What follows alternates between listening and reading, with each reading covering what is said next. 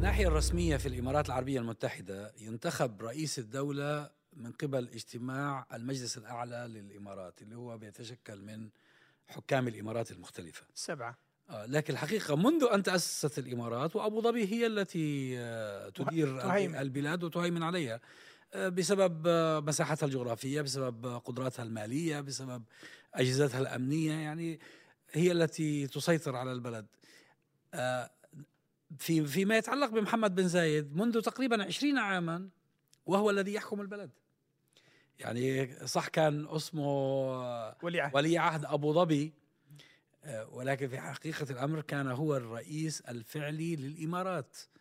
يوجه سياستها على كل المستويات. بل ويدخل في في تفاصيل التفاصيل في كل الإمارات السبع.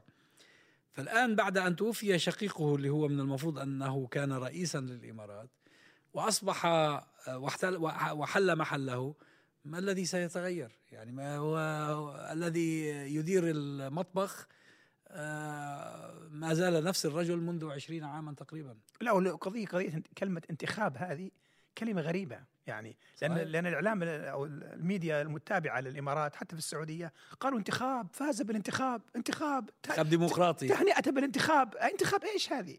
من اللي انتخبه؟ فكلمة الانتخاب أصبحت صراحة يعني ممجوجة خصوصا أن الإمارات والسعودية أنفقوا تريليونات على إجهاض أي انتخاب في العالم العربي ثم يتحدثوا عن انتخاب يعني فكان على الأقل لو قالوا تعيين أو على الأقل اختيار اختار المجلس أو ك- كلمة غير كلمة ما انتخاب مثل ما يعني سأل أحد المراقبين قال يعني الأصوات ما عرفنا يعني أنه كيف توزعت وكم نسبة اللي حصل عليه محمد بن زايد ومن كان منافسا له. وبعدين أنه مثلا إذا كانت هي سبع أوراق يعني كون سبع إمارات فترى هل كانت السبعة كلها يعني لصالح محمد بن زايد؟ يعني بمعنى محمد بن زايد كتب محمد بن زايد؟ ولا كانت ستة مقابل واحد؟ اللي هو محمد بن زايد قال أنا ما راح أرشح نفسي مثلا. طيب المن رشح محمد بن زايد. يعني الحقيقة هو. نقاش آه لا معنى له لا معنى كلمة لا معنى له هو, كلمة- هو ربما الموضوع بعيدا عن ال- السياقات اللحظية يأخذنا إلى نقاش مفهوم أو محاولات الاتحاد في العالم العربي أو الوحدة أو. بأشكالها المختلفة. آه للأسف كل التجارب آه انتهت بطريقة فاشلة.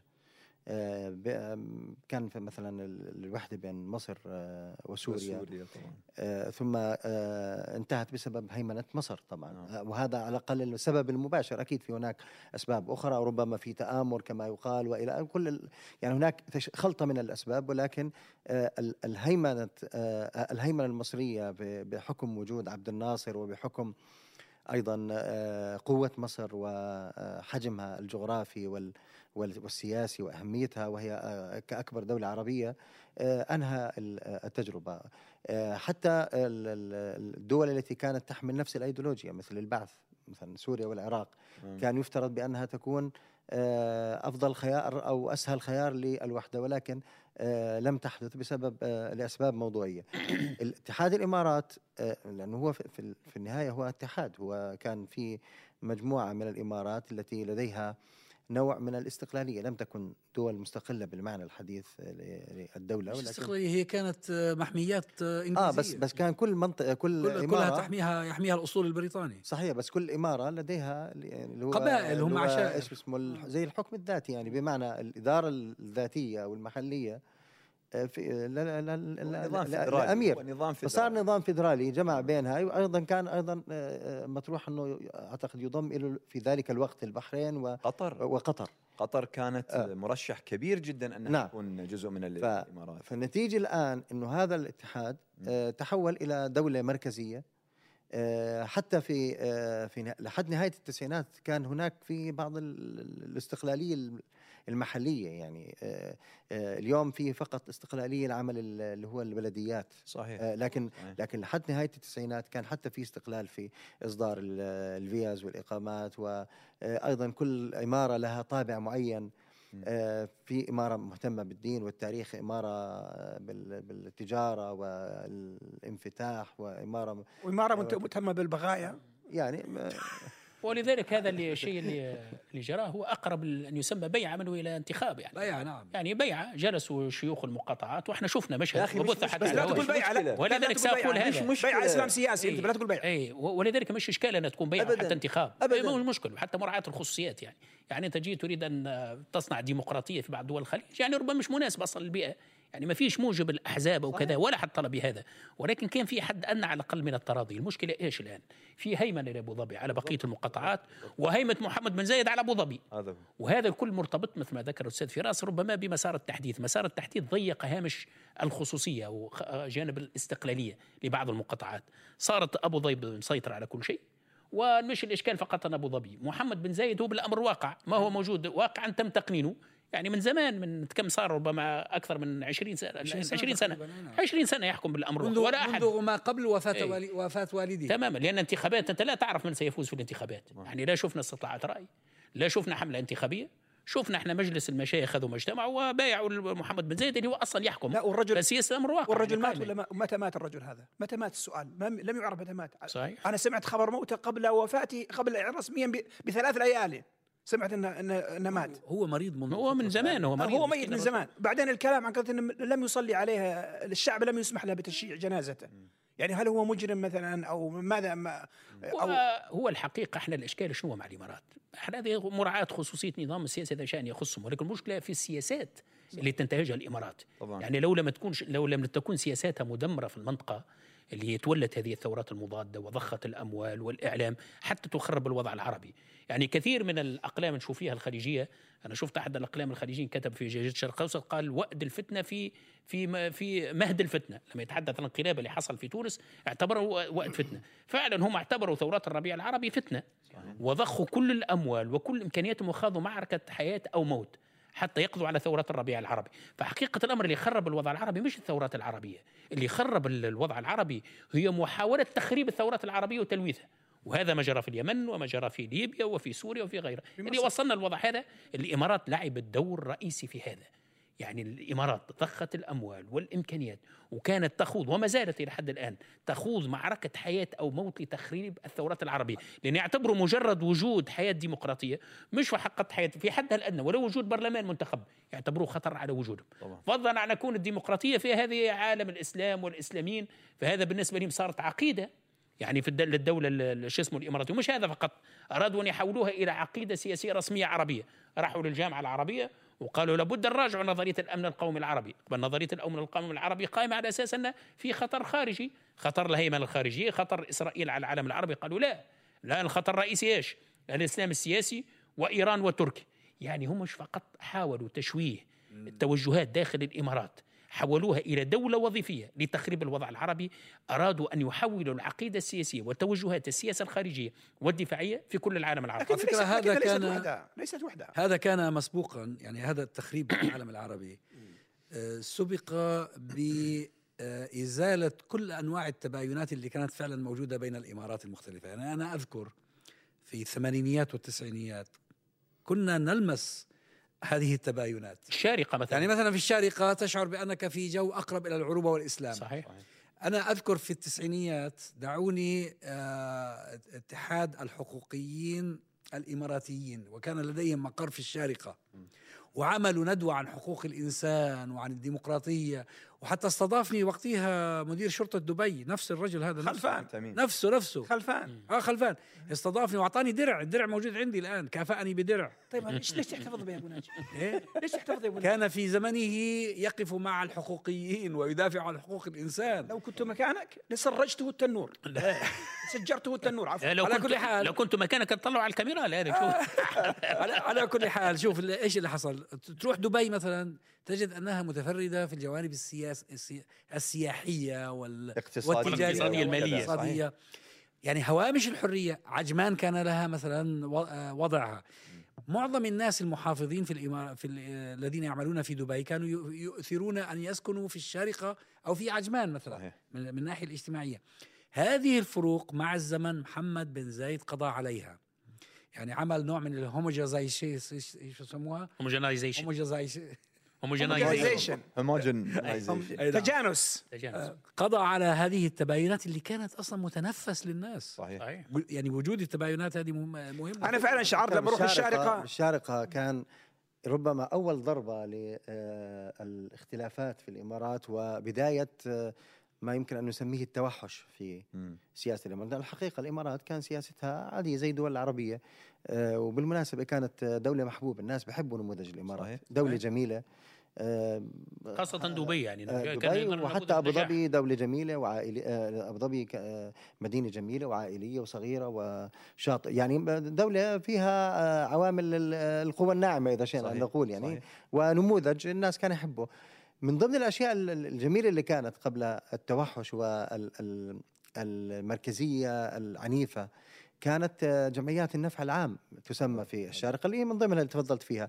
كان مثلا آه، في آه، للمهندسين ولمقاومة التطبيع. كان الدكتور محمد الركن اللي هو مسجون الآن ومعظم ال- المسجونين الآن كانوا في في في مجلة في- الإصلاح. في, في هذه المجلة مجلة الإصلاح. كان تلفزيون الشارقة له دور جمعية الإصلاح في دبي كان يعني يمكن عظيم. أهم مركز مدني مجتمعي دعوي إصلاحي تربوي في رياضي 2000 في المنطقة 2000 كلها. في 2003 و2002 الشارقة كان فيها مظاهرات لأجل فلسطين أيام. الانتفاضة صح.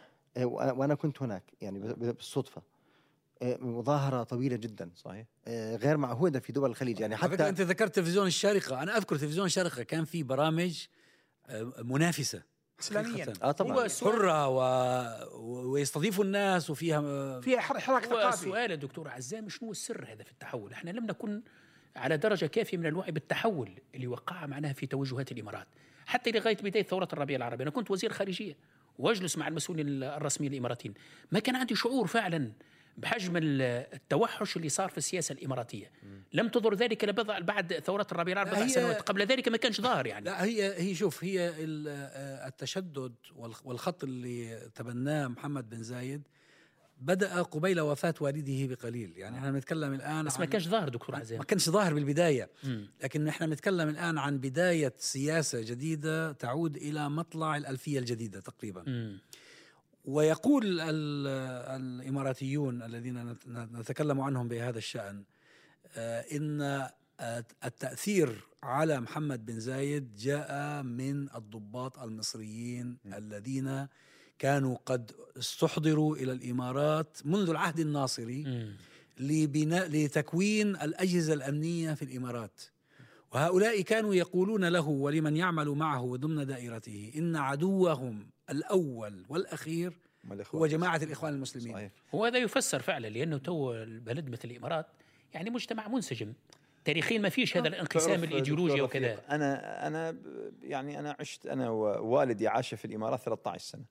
وأنا دخلت في مدارس آه، الإمارات و يعني أعرف المجتمع الإماراتي حق المعرفة. وحقيقة كانت الفترة اللي عشناها فترة من من من أجمل أيام حياتنا. والإمارات الحقيقة كان آنذاك بلد يعني رائع حقيقة بلد رائع. آه ويعني ال- الفوارق اللي كانت موجودة فعلا يعني كانت فعلا هي تعبر عن متنفس وكانت واضحة وكانت ظاهرة وكانت في مساحة من الحرية. يعني أنا أذكر مثلا كانت الصحف إحنا كانت الصحف الرئيسية كان الاتحاد اللي هو الصحيفة الرسمية في أبو ظبي والبيان في دبي والخليج. كان في الشارقة والخليج كان يب يغلب عليه الطابع اليساري. القومي. القومي. وكانت جريئة. جريئة كان جدا. تريم عمران وعم وكذا. هم اللي قاموا على الج... وكانت الحقيقة كتابات مسيطرة عليها. من. حقيقة كانت من من من أروع الكتابات. وظلت كذلك. الذي حصل تفضلت فيه الذي حصل في نهاية الثمانينات بداية التسعينات قبل أزمة الكويت. الذي حصل هو دخول يعني حتى كانت آنذاك تعرف المسألة بأنه دخل جهاز صلاح نصر. صلاح نصر الاستخبار ال- الأمن المصري دخل إلى الإمارات. وعند ذاك أصبح التغيير. محمد بن زايد كان شاب كان في في الثلاثينات. يقال إنهم هم ربوه يعني. وذهب بعد ذلك إلى أمريكا وعاد بغير الوجه الذي كان عليه لأنه كان قبلها كان يعني قريب من مثلا جماعة التبليغ وغير ذلك. آه ومذ ذاك تغيرت المسألة، أنا أذكر جيدا بعد صلاة العيد كان كثير من الناس يذهبون إلى القصر قصر الشيخ زايد ويكون الديوان مفتوح, مفتوح. الناس تدخل وتتناول الإفطار وتأكل وتسمع ربما حتى ترى الشيخ زايد يعني موجود وقاعدين مع ناس. كان مجلس مفتوح. بعد ذلك هذا انتهى الأمر. هذا انتهى الأمر. وفج بالمناسبة عبد الله بن زايد كان في نفس المدرسة مع أخي أخي الأكبر كان في نفس المدرسة. وكانوا زملاء وعادي جدا. يعني كان حتى لما مثلا زملائنا اللي جاي من السعودية لما كنا نحكي لهم ذلك ما يصدقون. يقول لك يا أخي إحنا الأمير لا يمكن لا لا الأمير ولا ابن الأمير ولا ابن جار الأمير ولا ولا هذول لهم حياتهم هذا عبد الله بن زايد اللي- اللي 43 سنة راحت من عمره وما عرف إسرائيل يقول. من؟ آه، آه، آه. يقول راحت وندم على حياته ندم على إنه ضيع كثير من تمام تمام اي هو هذا نفسه هذا نفسه طيب موضوع التطبيع هذا كيف دخلهم؟ يعني تو هذا أفهم ربما في مجال السياسة لا لا لا هو بس هو هذا جزء package هو- مربوط ببعض هو يعني. جزء هو جزء من عملية صيرورة وعمليه مسيرة تاريخية بدأت قبل الربيع العربي ثم جاء ثم جاء الربيع العربي ثم التطبيع لأن الربيع العربي كان القضاء على الربيع العربي معناه لابد حتما أن يصل إلى حضن إسرائيل في نهاية المطاف مم. لأن التطبيع أجهض من أجلها أنا أظن أنه هذا التطبيع هو رد فعل على الربيع العربي هم وجدوا أنفسهم هم والصهاينة في خندق واحد ووجدوا أن العدو مشترك. يعني لما شافوا أنه الحليف المحتمل كما لما شافوا أن هذه الثورات آه، بتقدم للسلطة بتأتي إلى السلطة بالإخوان المسلمين أو بالإسلاميين بشكل عام وتعطي الشعوب حرية الاختيار. من الذي يتضرر من ذلك في المنطقة؟ الكيان الصهيوني. الكيان الصهيوني بالدرجة الأولى وأنظمة الاستبداد بالدرجة الثانية. فهؤلاء وجدوا طبيعي أن حالة المشترك طبيعية أن حالة المشترك طبيعية. بينهم هذا هذا فعلا كبير. تحالف طبيعي لكن أنا بعتقد بالإضافة للبعد الشخصي اللي هو بالتأكيد مهم خصوصا في الدول اللي ما فيش فيها يعني مؤسسات عمل قوية. مؤسسات يعني إذا كان الدول اللي فيها مؤسسات زي أمريكا تأثرت بشخص آه، واحد زي ترامب فالدول الأقل آه، مؤسساتية تتأثر جدا ب- وكليا بحكم بشخصية الحاكم هذا جانب لكن الجانب الآخر بس شخصيته في راسه هم بيستخدموا كم هائل من البطش. نعم نعم ما هو ما هو ليست القضية قضية شخصية. ما هو ما هو شخصية الحاكم تصنع سياسة ال- الدولة هذا ما أعنيه. لكن أنا أضيف لذلك إنه آه، أنا أعتقد بأنه ما ما ما ما سبب التحولات في دولة الإمارات آه، ممكن أن نضيف عنصرين. العنصر الأول وهو آه، الطموح غير المدروس آه، لدى دولة الإمارات ممثلة ب آه، حاليا اللي هو آه، محمد بن زايد. بمعنى هو طموح لأن أن تصبح الإمارات دولة إقليمية كبرى آه، وهو طموح يعني غير مدروس لأنه في النهاية الدول الإقليمية الكبرى لها معايير. يعني لا يمكن لدولة صغيرة حتى وإن كانت غنية أن تصبح دولة إقليمية تنافس آه، مصر حتى لو الآن هي بتنافسها وبتسيطر عليها لكن إلا في هذا الأمر لا لا يمكن أن أن تؤثر أن فقط في التخريب في نعم. عام في ع- في عمل التخريب بالضبط. وليس البناء هذا الطموح جعل جعل آه، الإمارات تخوض كل هذه المعارك، يعني هي أصبحت تعتقد بأنها يجب أن تكون رأس حربة في تشكيل المنطقة، ولذلك موقفها من الربيع العربي هو هو محاولة ل- آه، لصد آه، الديمقراطيه عن عن عن الإمارات ولكن بنفس الوقت هي محاولة آه، لتشكيل المنطقة من آه، نتيجة لقناعة بأنها دولة كبرى. أيوه بس هذا الطموح فراس في نظ... في ظني والله أعلم ما كان موجودا أو ظاهرا على الأقل قبل الربيع العربي نعم يعني هم لما عملوا الانقلاب في مصر نعم. ودمروا مصر. يعني مصر بعد الانقلاب أصبحت دولة هامشية لا قيمة لها. صحيح. ما, ما صاروا يشعرون بأن بإمكانهم أن يكونوا دولة عظمى. صحيح. مثل ما تفضل الدكتور هي صيروره يعني هو صار في تحولات. يعني إحنا في 2006 كان في مظاهرات في في الإمارات. في 2008 صارت ال- الإمارات تعتقل الناس الفلسطينيين بشكل مبرمج و آه، والمنتمين للتيار الإسلامي تحديدا. يعني بدأت الاعتقالات. صح في ال 2014 صار التوحش أو 2013 نهاية 2013 التوحش زاد في الإمارات لكن الاعتقالات للفلسطينيين آه، أول حملة ربما كانت في ال 2008 آه، بعد اغتيال المبحوح أيضا صارت في حمله ثانية يعني هي صيرورة. ال ال بدأت بدأت الإمارات في من مبكرا في آه، بناء عناصر القوة الناعمة. يعني مراكز الدراسات مركز تنسيق آه، مركز زايد للتنسيق والمتابعة في الولايات المتحدة مركز الإمارات للدراسات المسبار. آه، ال- آه، قناة أبو ظبي. كانت جزء من القوى الناعمة لما كان مع أنه كان في ذاك الوقت اتجاهها التحريري ممتاز وكان ينافس الجزيرة أيام ال- الانتفاضة الثانية. آه، ففي بدأت بناء آه، بدأت ببناء آه، عوامل للقوة الناعمة. ثم بعد لما بدأ الربيع العربي تحولت هذه القوة الناعمة إلى قوة خشنة قوة صدامية متوحشة لأنها شعرت بالخطر. إذا إذا لو لو انتصرت الديمقراطية في آه، مصر وسوريا واليمن والأردن وتونس وكل الدول العربية هذه العدوى ستنتقل بالضرورة إلى دول الخليج العربي. السعودية تصرفت إزاء هذا هذا الموضوع بال- بالمنح بالبعثات بالإغداق بال- في فترة الملك عبد الله أثناء الربيع العربي. والإمارات اتخذت جان- الجانب ال- ال- العنيف والمتوحش وكانت هذه النقلة. لكن أنا أعتقد كلها تأتي في إطار اعتقاد صانع القرار في الإمارات بأنه دولة كبرى وأيضا التطبيع ينطلق من هذه النقطة لأنه يعتقد بانه بأنه دولة كبيرة في المنطقة صحيح. والدولة الكبيرة يجب أن تتحالف مع ال- الوكيل الحصري للولايات المتحدة هو صحيح. ولذا- ولذلك نشوف الإمارات هي ضحية أوهام في مجال سياستها الخارجية والدفاعية أنا قرأت لمركز مسبار يعني دراسة وأنا أتصور معتمدة يعني ربما في مجال السياسة الخارجية الإماراتية يقول وجود الإسلام السياسي في الإمارات تهديد الأمن القومي آه، عود وجود الإسلام السياسي في موريتانيا. يمثل تهديد الأمن القومي الإماراتي. في الإمارات. يعني هم يعتبروا كل ما يجري في المنطقة العربية وما بعد ربما حتى العالم العربي يعني هم معنيين بصورة مباشرة. ولذلك هم كما يقولوا بالإنجليزي صاروا اوفر يعني تمددوا أكثر من امكانياتهم يعني الإمارات طبعا عندها إمكانيات في القوه الناعمة والمال يصنع الشيء الكثير وأثروا في الأوضاع العربية خاصة بقوة المال. ولذلك أرادوا أن يستخدموا القوة الناعمة ثم تحول استخدام القوه الصلبة. تدخلوا في ليبيا تدخلوا في اليمن تدخلوا في سوريا. في مواقع مختلفة. يعني وجدوا أنفسهم محاصرين بموازين القوى موازين القوى أكبر منهم. شوف كيف خرجوا من اليمن. يعني في البداية راهنوا على تقسيم اليمن ودعم مجلس شو اسمه اليمن الجنوبي. بس وجدوا أن المعادلة في اليمن معقدة. تدخلوا في ليبيا ودعموا حفتر وضخوه بالسلاح والمال والإعلام وكذا.